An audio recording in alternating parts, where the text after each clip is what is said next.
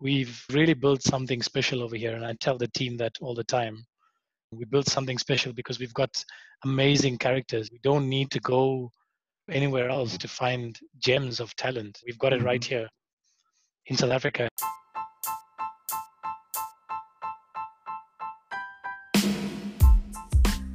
Welcome to the DevBox podcast. Though I call him little brother, he's actually doing big boy things. My guest today is my good friend Tinu Elenjical, founder of award winning fintech company Elenjical Solutions. This is his founding story. The reason I actually asked you to talk to me is uh, you and I are like friends. We we family basically. you know, we were roommates in university, and we spent a lot of time together, and we know each other's families. You've always been um, the smartest guy in the room, and you are not only very uh, intellectually capable, but uh, you, you have a certain street smart about you that you actually match with your intellectual capacity. So let's maybe maybe do if you can indulge uh, me. Let's talk a little bit about your yourself, your childhood, and how did you grow up? Uh, where are you from? And is there an ambition that you've had from childhood that's led you to where you are right now? Yeah, sure. So I grew up. Actually, most people that know me would would know this one fact about me. Not many other facts uh, about me. I grew up in a in a small town called Kokstad. It's on the on the border of Eastern Cape and KZN. It's one of those towns where you know you're not sure whether it's Eastern Cape, KZN, and there are actually several debates that go in terms of which which part of the which province it belongs to. So I I grew up in a small town called Kokstad. I, I have two brothers, Tony and Timmy, and my folks are teachers. They're retired now but yeah so i grew up in the small town i hap- happened to be um, almost a you know almost a a foreigner in you know in south africa because uh, as as you can evidently see you know i have indian origin. So uh, you know i my parents are first generation. They left india so i'm first generation out of india. And so it was you know it was an interesting childhood trying to adjust to um, a completely different and often conflicting cultural dynamic you know. You have you have the one side you know you have um, very specific right and wrongs and on the other side you know there's there's often blurs between you know what is right and what is wrong and and often contradiction between what you see and what you hear. Mhm. so um so it was an it was an interesting childhood. I i i loved school. Um i i definitely wasn't the popular one at school. I had friends that were popular so i think i was i, I was liked by association not by not by the fact that i was popular myself. I enjoyed school. I went to a, a um, a school called Kokstad college. And um, i i you know i enjoyed you know a balanced life between you know some some activity some sports activity and you know some academic activity. I always i always loved sports. Um although i was you know never very good at it i, I loved sports and i loved being a fan of sports and i loved playing sports but you know Yeah. not not really good enough to make it in that area and then and then yeah and then i after finishing matric in Kokstad college um, i moved on to university at the university of pretoria Brilliant.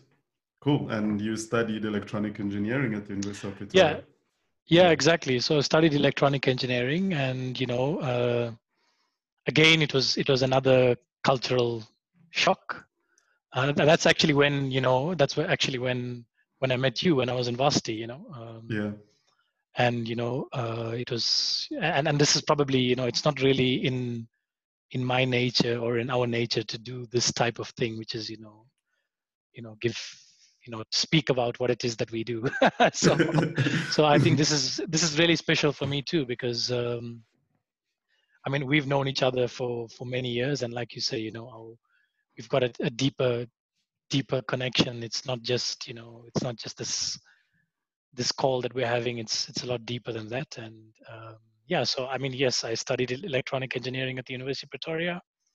Um, you know, unlike a lot of the people actually in the organization, you know, I'm one of those people who who didn't cruise through through my degree. You know, I, mm-hmm. Had to make things work. I mean, I remember spending several nights with probably with you as well. No, not probably, mm-hmm. definitely with you as well. You know, trying to get trying to get things done and trying to just you know sort of uh, how can I put it? You know, make ends meet. And you know, I'm I was one of those people. I definitely didn't cruise through university. I was, if anything, you know, an average student. Um, but I had good good friends, uh, good guidance, and good support from my parents. So it was, you know, sort of made the the you know the scenic route, like us engineers like like to call it. You know, the, it made it made the scenic route worth worthwhile. Yeah, that's brilliant. Well, um, it's it's actually interesting that you say that you you're touching on aspects of community there that you kind of found some good grounding due to the support that you had from family and due to the friendships and the connections that you made with the people along the way. And it's for me, I think that, you know, uh, one of the things about being in university is that the most important part of it, or at least they make you believe that the most important part is your grades. And, and I find that um, the scenic route, as you call it, is actually the, the deepest learning experience that you can have, you know? And by the scenic route, I mean, uh, you done playing, um, that you were actually quite good, you know, uh, probably not the top student in the class, but you were very good. But you had a mixed and a balanced life where you could actually interact with people. You could go play soccer or cricket on Friday afternoons instead of spending more time in the lab uh, behind a computer or behind some electronic circuits. Um, all of that actually shapes us into becoming much more efficient and effective citizens or members of society. And at least that's one thing that I've learned. Um, and I don't know, do you agree with that or do you think that there's a little bit more to it? No, I, I agree with it. You know, there, you know, I always had this view, whether it's real or not, I don't know. I had this view that, you know, you have, you can make it through varsity in two ways. Either one, you are naturally brilliant, and the other way is by building relationships and by making connections with people you know who would be able to you know give you that extra help when you need it you know at, at 12 o'clock at night it's not everyone that that will say listen here i'm going to help you with this. I know that you need to understand this. I'm going to help you with this. So absolutely i mean your relationships are absolutely key and it's it's about balance. And i think i i thoroughly enjoyed my university life. It's because i i you know i sort of formed many relationships with people that are you know that would probably last a lifetime. That's brilliant so you now are the founder of Elenjical Solutions, which, uh, as you've explained, is uh, so it's, it's, a capital markets consultancy company, right? Is it yeah, exactly. Yes, that's right. That's yes, exactly. Okay. So we we have partnered with uh, an international company called Murex, mm-hmm. and there's some local clients, South African based clients that are using this technology. And effectively, whenever they need to pretty much do anything with this technology, whether it's implement it, you know, maintain it, upgrade it, uh, you know, that type of thing, they would they would contact us and we would help them with that. So, how does somebody with an electronic engineering background go um, into running quite an effective consultancy in capital markets? I mean, to be frank, there's a lot of luck or blessing, blessing at play over here. So I was working at Siemens some 10 years ago, and I, I knew that this really wasn't what I wanted to do. So I made a decision some 11 years ago that this is not what I want to do. I'm not enjoying it, and I feel like I'm not using my abilities or skills like I, I should be using. And so I decided to, you know, take on some additional studies in financial engineering. And during one of the classes in financial engineering, there was an agent that was looking for, you know, very specifically engineers who would be interested in, in going into finance. And I happened to be the only engineer in that class. So that's sort of what led me in, into this direction. I knew that the skills that I had acquired during my undergraduate degree, I would be able to adapt to almost any situation. You know, it's about regardless of the problem that you are faced with, you would break it down into smaller components and try and solve them. So I knew that I just needed that opportunity. And given the opportunity, I would make it work no matter what. And so I entered into the space. Okay, that's brilliant. Wow. And um, here we are 10 years later, and you are actually not just working in the sector, but you have a whole company that you have founded and that uh, you are a director of. So, how big is your staff complement? Well, we're 40 people now. Okay, that's brilliant. So, and how long has Elenjical Solutions been around for? We've been operating in South Africa for about six and a half years. Okay, good. And in that time, you've grown to 40 people. Yeah, I would say the large amount of the growth has been in the last probably three years. And I never ever expected it to get to this this size. I mean, we it was effectively a one man team. I happened to convince an engineering graduate, Gabriel, to join the team and then a close friend of mine, Bereket, to join the team. And then, you know, things started. We worked together. We worked well together. We identified opportunities, but you know, it definitely wasn't. Uh, it wasn't this uh, dream-like projection that people think happened. You know, it was it was tough. Okay, okay, that's cool. Uh, are you maybe in a position to share what the challenges were in those early days, and and also maybe how did you come to deciding that you'd rather set up your own shop and and recruit friends to actually uh, help you fund the company? Yeah, sure. So. I worked for a British company called Excelian, and they were specialists in the field. And once I got into the field, I realized that I sort of had an aptitude for it. I enjoyed it. It was something that would wake me up early in the morning and keep me at the office late in the evening. So I worked for them for once after I left Siemens. I worked for Excelian for about two years.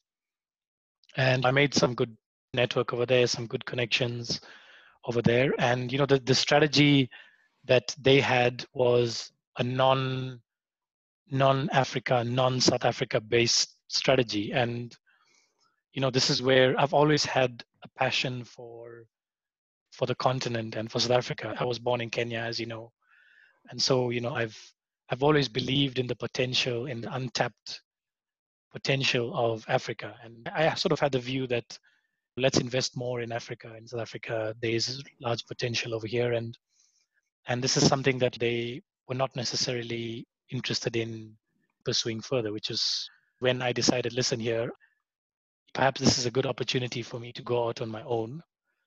Going out on my own, the intention was most definitely not to build ES like it is now.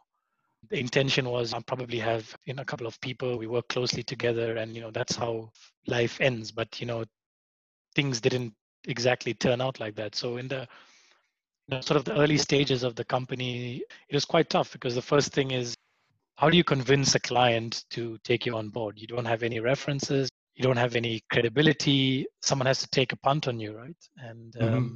I think that person, I mean, unfortunately, he's passed away, but that person that really took a punt on us and on me was someone called Francois van Royen. He was at Momentum. Mm-hmm. And he mm. said, listen here, I think that this is something that you can do. So that's that's exactly what I did. You know, I set up the organization. When I say organization, it was just me yeah. So one of the challenges are you need that one or two people that's really going to put their necks on the line for you.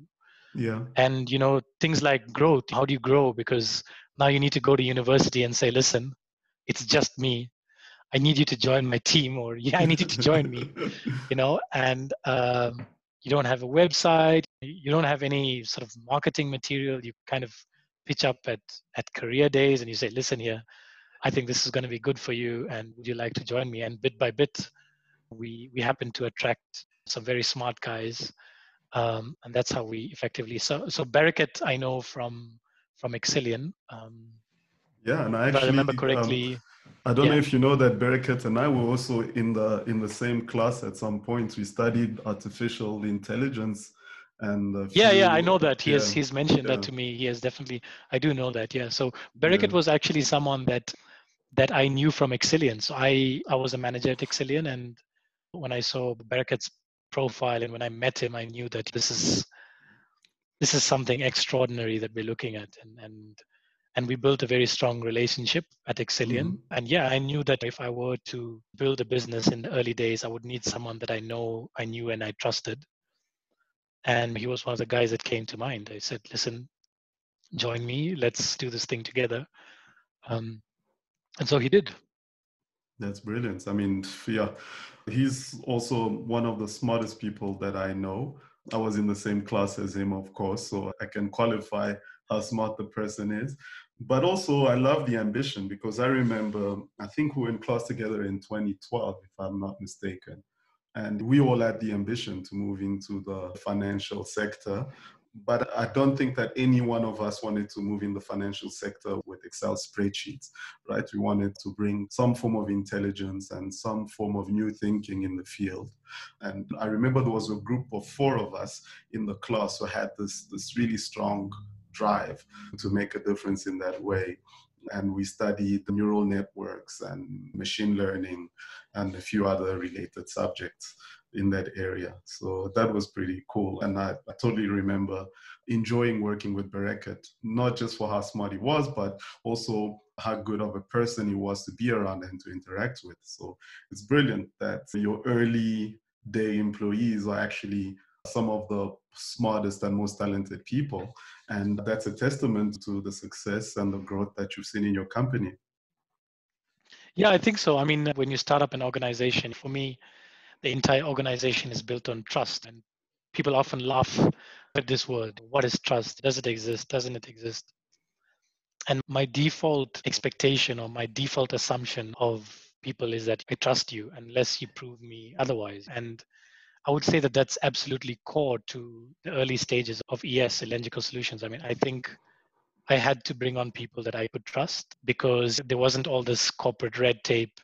You had to be transparent about many things. And often people would say, Is that really the direction you want to take? Or are you sure you want to be this transparent, that type of thing? And I'm still a firm believer of that approach. I the organization is built on a trust basis and I think that that's a fundamental pillar that explains why we are at the size with the people that we have that we currently are now.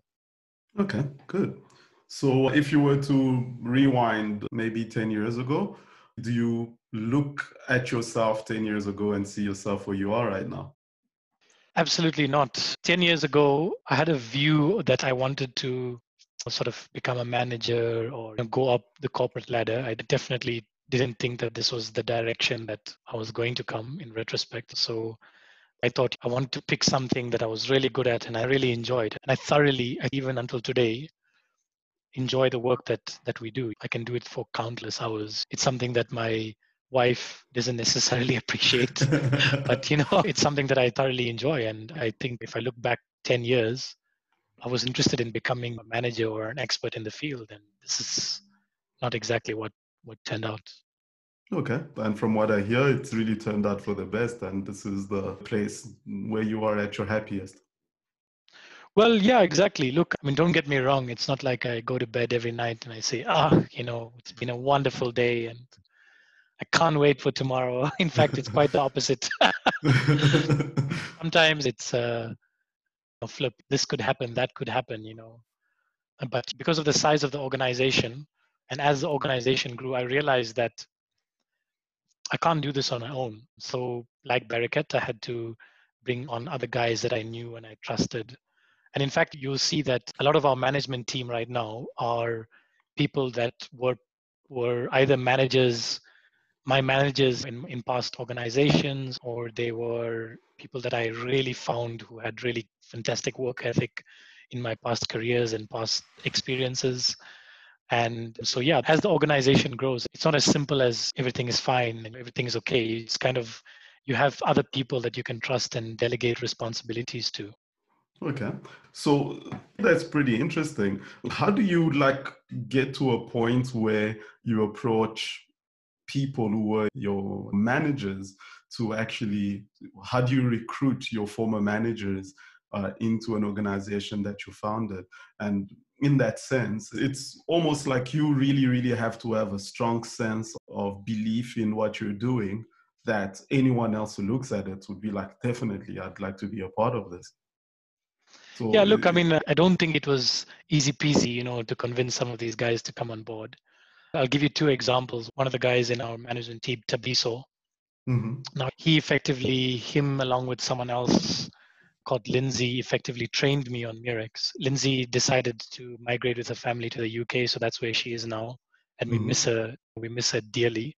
Mm. But Tabiso is someone that joined us afterwards, and Tabiso was someone that struck me as a fantastic leader. He taught me the basics of Murex and how to do basic things on the system, and I liked his leadership style. I liked the fact that he I, I, come from an engineering background, like we spoke about, and Tabiso comes from a completely different background. He comes from an economics background, although he has several other skills as well. He comes from an economics background, and he changed a lot of the perceptions that I had about running an organization is not just a mechanical thing. There are human beings involved, and you need to keep people motivated. And not everyone will like you for sure, but you need to have the people that are part of the organization believing in the direction that the organization is going. And someone like a Tabi sort of brought that with him when he came to the organization. He's been fantastic. And just to tell you one of my first experiences with him, to give you a little bit of insight in terms of his character, mm-hmm. I evidently liked wearing striped striped clothes, right? So mm-hmm. one of my first few days at Standard Bank, I was doing some work at Standard Bank with Excelian, and he mm-hmm. was my manager. One of my first few days, I wore a striped suit with a striped shirt. Uh-huh. I can only right? imagine what that and like. so it sounds well. I mean, it is weird, right? So this guy, I've spoken to him twice. I've spoken to Tabiso twice. Mm-hmm. He says, "You know, Tinu, listen here. You seem like, and this is not in silence or pull me aside, and this is the whole team basically standing around me. And he's like, Tinu, listen here. You seem like a sharp guy, but you need to work on this dress sense." Uh, you, you must never, ever wear striped stripe.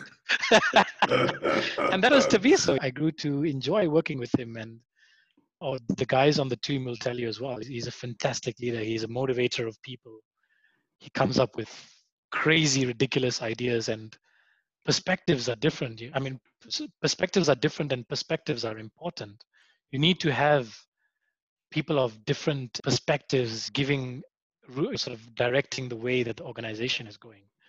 And honestly, like I mentioned earlier, someone like a Lindsay, it's one area that we that I'll admittedly say we're a little bit weak in in our leadership team right now.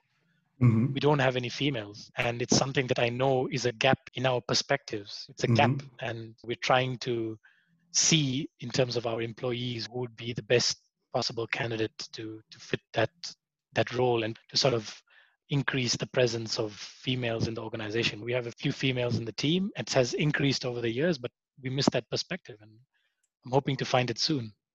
Okay. And talking about, um, so you're touching on a few uh, aspects diversity. When you have diversity, you have broader perspectives, and that diversity actually uh, allows you to identify areas where you're weak and it also allows you to be stronger because you can complement each other in in different ways right? If tabiso wasn't around you'd still be rocking up to meetings in striped suits and uh, maybe exactly. maybe you would have sold more deals or maybe you might not have sold any deals at all. So, yeah. so that's very interesting. But i'd like to ask you why i mean me being in the technology space there's a lot of forums about women in technology, but it's really just about the diversity and uh, the male dominated corporate space that we, we live in. So, you as a business leader who stands up and says, Well, we actually don't have um, a lot of women in our team. Uh, is that not something that can be solved by recruiting more women? Or is are yes, there exactly. not, and, not yeah. skill enough skills so maybe let me not try and figure out what the issue is, but what do you think is the issue that you can realize that there aren't enough female skills and see that as a challenge and not something that can be solved with recruitment? Exactly. So, in fact, what we decided very intentionally some three years ago, we decided that as a matter of principle, we wanted to have a, a clear, almost a KPI to bring more females into the organization. And I'm pretty sure we've done that. If you look at our first few years, we would um, hire primarily males, and after which that number changed quite materially. And in fact, it's not about, I wouldn't call it a male versus female issue. It's more about interest. We put our name out there and we said, listen here, we want people to join us. And we didn't say we wanted this type of person or that mm-hmm. type of person. No, not at all. Yeah. We said we want you to join us. And the fact of the matter is, the system itself is producing probably more males, especially because we target engineering, maths heavy type fields. And it's not that we are not interested at all in hiring females. We are absolutely. It's just that we haven't had the interest. And we've changed that materially over the last few years. Mm-hmm. And I would say over the last three years, probably consecutively, we've almost had a 50-50 split between males and females. So this is the this is our thinking. I mean, in terms of addressing your question of our senior leadership team, I think we did have a female, and she that was Lindsay, and she decided to migrate and leave to UK with her family, which is okay. Um, the fact of the matter is, this area is an extremely niche area. Mm-hmm. You know, out of the already limited scope of people that you have, the number of females in the area is probably even more limited. So to find them is difficult. To find someone with relevant experience is difficult, and we we haven't been able to do so until now. And this is our thinking, right? If you have you get graduates coming in and as they grow with us in the organization we increase uh, the presence of females in the organization and that's what we've done and served us well yeah no i think well done to you for taking those steps and for actually going out there and recruiting more women into the workplace um, into your workplace again because this is like uh, it's so fascinating that this is an issue in the industry where it's just so male dominated. And of course it's not always well for me in my opinion if you just go back to 2008 during the financial crisis uh, that happened mostly due to the toxic instruments that were being traded that was just like a lot of testosterone gone wrong that's what it was there was a lot of arrogance mostly from men and they thought that nothing they would do could ever fail and then it failed badly and it's something that I've read up quite a bit about. It's just on the impact of ego on decisions that are being made and the repercussions of some of the bad decisions that can be made due to ego. And we as males tend to have a lot of ego in how we do things. And it's always interesting to see that women operate to a larger extent with less ego and with more rationality. So I think it's always good to have like that good balance between male and female to kind of weigh the differences uh, between the perspectives, as you called it. Yeah, exactly. It's about perspectives, right? I mean, what you see as a male, what we see as males, and what female sees is completely different. I mean, uh, it's it's absolutely important, and I would like to, I mean, maybe encourage again if there are people who are females that are interested in joining the organization that believe that they have the right skills, please apply and please show some interest in joining the organization. That's cool. Well, awesome. So tell me, what what does your day to day look like? Okay, so day to day, I think they we should split it between pre-COVID and post-COVID because the, my day to day has changed quite a lot. But generally, it involves having conversations with various clients. Like I mentioned earlier, you know, I still thoroughly enjoy the technical work. So mm-hmm. anyone in the organization would say that I almost miss it when I don't do it. So although I don't do it as much as I, you know, I would like to do it. So day to day is speaking to clients, uh, checking what their plans are, what their ambitions are, getting feedback in terms of how our people are doing at client sites, trying to think about what the next steps are in the organization. Luckily, in that particular area, I have some good help in terms of thinking of the next steps. And then there's obviously the running of the business itself. Are our employees happy? Are our clients happy? Are clients paying on time? Are we paying salaries on time? Do we have feedback processes? All these type of things you know what is our next big thing? What is going to take us until tomorrow but also what is going to take us for the next year two years five years? That's that's pretty much what my day looks like. That's awesome. That's brilliant. So uh, so a lot of strategy and a lot of uh, forward planning and forward thinking mostly.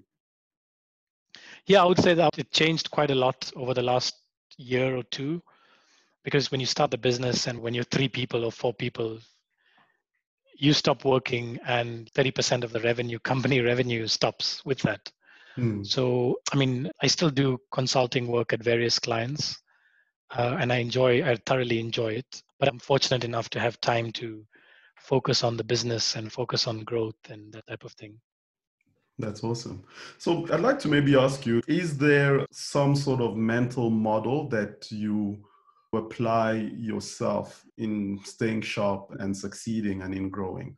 Uh, by that I mean, are there like any tricks that you use, or do you meditate? Are you a spiritual person? And do those things actually play a role in how you, you run your business and in your life in general?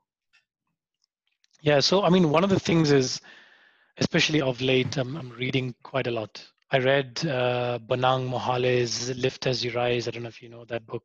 Mteto Nyati's uh, Betting on a Darkie and various other books. I find inspiration when I read about other people's journeys and other people's challenges and what they did. I very rarely read the, the Silicon Valley type of book because I feel it's quite, it's almost disconnected from what happens here. I, yeah I, w- I want a little bit more local relevance and silicon valley is there you know it's it's up there and we here so so i thoroughly enjoy reading those type of books. Mm-hmm. i mean even trevor noah's born a crime and that type of mm-hmm. thing i really like i draw inspiration from that type of thing. To keep my mind active i mean i do a little bit of side projects in python and whatever. So mm-hmm. I, I, keep that aspect of my mind active. What are um, you doing in python? Well, we're we're doing a little project of our just to sort of do some, let's say, some basic mathematics, matrix algebra, uh, some basic mathematics that might make our life easier when we do the Murex work. Uh-huh. So, I mean, we're always finding new and awesome ways to automate something or to achieve something using Python to achieve getting an outcome much quicker, that type of thing. So I do a little bit of automation in Python here and there. Nothing, nothing too hectic. That's brilliant. Cool. Well, it sounds to me like you are very diverse. Um, on top of running a business, you still do a bit of consultancy, and then you still take some time to code and to automate and to think about the processes and automating them, which is quite awesome, which is brilliant. Yeah, and absolutely. And I think agree. maybe one thing that I absolutely one thing that I sort of didn't mention is the fact that I, I have a family. So yeah. My family definitely keeps me sane. My wife and my little three year old boy mm-hmm. um, they keep me in line and they keep me in check because it can become almost an obsession or something that you do all the time 24 7 and they're there to sort of keep me in line and for me as a sounding board. It's been absolutely important for my for the growth of the organization that they are there. My wife serves as a female view of some of the management decisions that we make. Yeah, she know? checks your uh, ego every day. yeah, she does. She checks my ego every day. Yeah. And you know, she makes sure that she's definitely a lot more rounder and has a more of a nurturing personality compared to me. I mean, I'm a, I would probably say a typical engineer. If you if you put something in and you get the right result out, everything's fine, all's good. Mm-hmm. Uh, but she's made me realize that it's not just about that; it's about there are people's emotions involved. You can't have this view. You need to change your view. You need to look at it from this perspective. When you talk about policy A, B, and C in the company, you know, have you thought about this? What about the person that's that's a single mom? What about the person that's that doesn't have the money to get transport to work? You know, these mm-hmm. various perspectives that we don't have right now, she's definitely something that has been a good sounding board. All right. Are you in the position to share maybe what your wife's background is or what a personality type is and how that complements yours?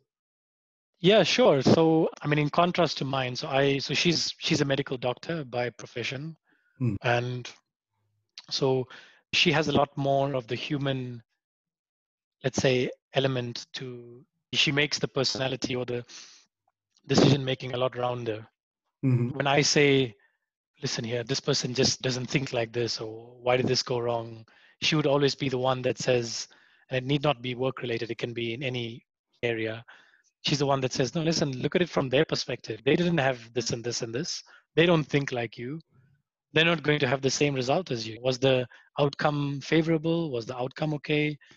Uh, then if that was fine, then you know at the end of the day, no one lost anything. That person gained something, mm. and you gained something too. So she definitely adds a, a sort of a rounder aspect to our thinking in the organization, and she's definitely influenced a lot of the decisions that we make in terms of company policy although not directly right? It's not that she's part of our management team or anything like mm-hmm. that indirectly. I mean i would make some comments to her and she said but hold on a second. What about this? What about that? And then we would have to adjust and potentially change or or adapt or whatever yeah well i mean from what you say and uh, with her medical background it sounds like she is quite empathetic as a person and exactly that was the word way. i was looking for empathetic yeah. yes exactly yeah yeah yeah and that's quite a good way to or quite a good personality to have for somebody who's a chief executive where you make very uh, bold and sometimes objective decisions or subjective decisions. You have to make a lot of decisions and think of the bigger whole.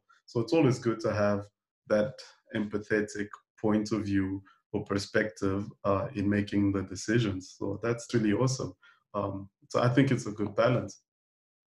I think so too. I mean, it's definitely helped me personally a lot. That's really awesome. That's good. That's good. Wow. Yeah. So for me, I think um, I am so excited to have had this chat with you. The inspiration behind the podcast, as I might have told you, is really around seeking out people who are very close to me and or, or, people from that you consider everyday people who are doing amazing things and i love the fact that you say that you kind of do not really draw do you do not seek for inspiration in silicon valley because a lot of the stories that we are told are always so far removed from us. And uh, it's good to actually have someone like you who can inspire me to start a business or to, to start an organization and to grow an organization and know that those people are like close to us and you can actually just dream and follow your path and understand the path that you're making and and check yourself on all the decisions that you make along the way. So for me this is really awesome to have been able to speak to you. And my inspiration was really by how many awesome people i meet every day. And i actually told myself i don't actually need to go to silicon valley to be able to write a book about success because I have a lot of people around me who are redefining or who are defining success. And I truly believe that success is your definition of what it should be. So if you tomorrow decide that you're going to go be a fisherman and you're going to learn all the tricks of the trade about fishing and that's what you're going to do, then you are successful and uh, or you are seeking that success. Um, but it's awesome to to see someone like you who started with a clear realization of where you wanted to be 11 years ago and then today you are responsible for more than 40 people and you've actually contributed positively to the economy by just believing in yourself and by betting on yourself. So i could not not have you as a guest. Thanks tony for for the invite. I mean i enjoyed the talk with you. I mean, maybe just as some concluding remarks on my side, which is um, I think you said believing in yourself, but yes, we had to. Yes, I believed in myself. That was just the start. I had to believe in others, and I had to. We've really built something special over here, and I tell the team that all the time. We built something special because we've got amazing characters. We don't need to go anywhere else to find gems of talent. We've got it right mm-hmm. here in South Africa, and people with uh, some view or some dream.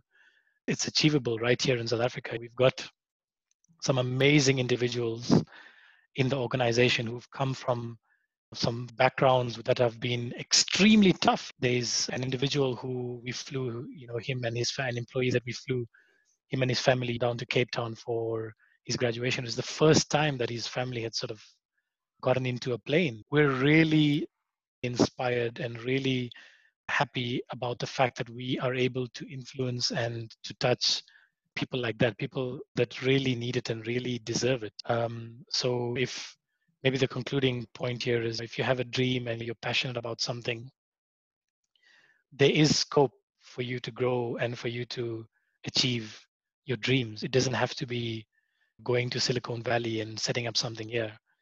There is scope and there is opportunity in South Africa and in the rest of Africa. And there are people who are willing to support that process. So you need to find the people that would almost sponsor you and give you guidance in a particular area and develop from there. Wow, that's brilliant. Thank you so much, Tinu. And I don't think I can add any more to that than what you've said. So thanks a lot for taking the time to chat to me. And I'd like to wish you and the rest of the team at Elenjical Solutions a lot of success. And I'll be looking out for the next big things that you guys get up to. Cool, Tony. It was a pleasure. Great speaking to you. Awesome, Tinu. Thanks, eh? Cheers, man. Bye. Okay. Cheers. Cheers, bro.